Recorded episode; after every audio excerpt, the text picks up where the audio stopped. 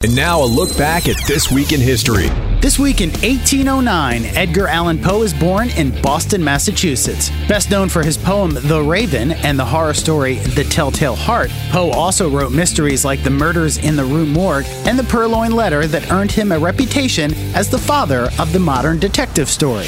This week in 1919, the 18th Amendment to the U.S. Constitution, prohibiting the manufacturing, sale, or transportation of intoxicating liquors for beverage purposes, is ratified and becomes the law of the land. Nine months later, Congress passed the Volstead Act, which provided the enforcement of prohibition. The Volstead Act failed to prevent the large scale distribution of alcoholic beverages, and organized crime flourished. In 1933, prohibition was repealed.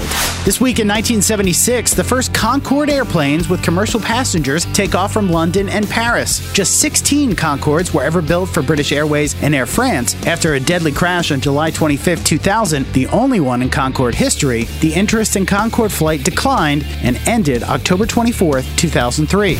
And this week in 2009, a potential disaster turned into a heroic display of skill and composure when Captain Chesley Burnett Sullenberger III, better known as Sully, safely landed the plane he was piloting on New York City's Hudson River after a bird strike caused its engines to fail. David Paterson, governor of New York at the time, dubbed the incident the Miracle on the Hudson. Sullenberger, a former fighter pilot with decades of flying experience, received a slew of honors for his actions, and of course, the ultimate honor being portrayed by Tom Hanks in the 2016 movie Sully.